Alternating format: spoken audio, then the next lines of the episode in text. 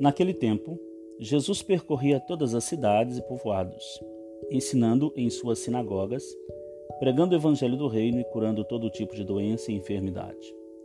Vendo Jesus as multidões, compadeceu-se delas porque estavam cansadas e abatidas, como ovelhas que não têm pastor. Então disse a seus discípulos: A messe é grande, mas os trabalhadores são poucos. E depois ao dono da messe que envie trabalhadores para a sua colheita. E chamando seus doze discípulos, deu-lhes poder para expulsarem os espíritos maus e para curarem todo tipo de doença e enfermidade. Enviou-os com as seguintes recomendações: Diante as ovelhas perdidas da casa de Israel. Em vosso caminho anunciai o reino dos céus está próximo. Curai os doentes, ressuscitai os mortos, purificai os leprosos, expulsai os demônios. De graça recebestes, de graça deveis dar. Mateus 9, 35 ao capítulo 10, versículo 1, versículo 6 a 8. Bom dia! Tudo bem com você? Já é dia 5 de novembro, cada dia que passa, eu me pergunto como estou na proposta de viver. Qual tem sido minha atitude em direção ao projeto de vida que se revelou em minha história?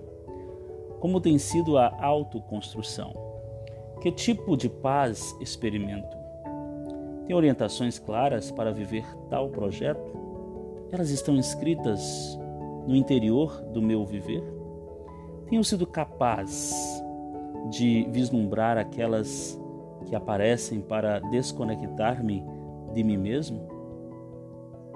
É importante pensar nisso, pois cada um tem uma missão e essa missão vai além de um status quo, de uma realização aparente, pois exige rompimentos que podem não ser tão impactantes para o status adquirido. Por isso, Quanto mais claro tiver diante de ti a sua missão, mais realização você terá, mais inteiro você vai se tornando e mais conectado ao universo você se perceberá. Um universo com conflitos próprios ou criados. São essas as indagações que o capítulo 10 de Mateus me fez perceber.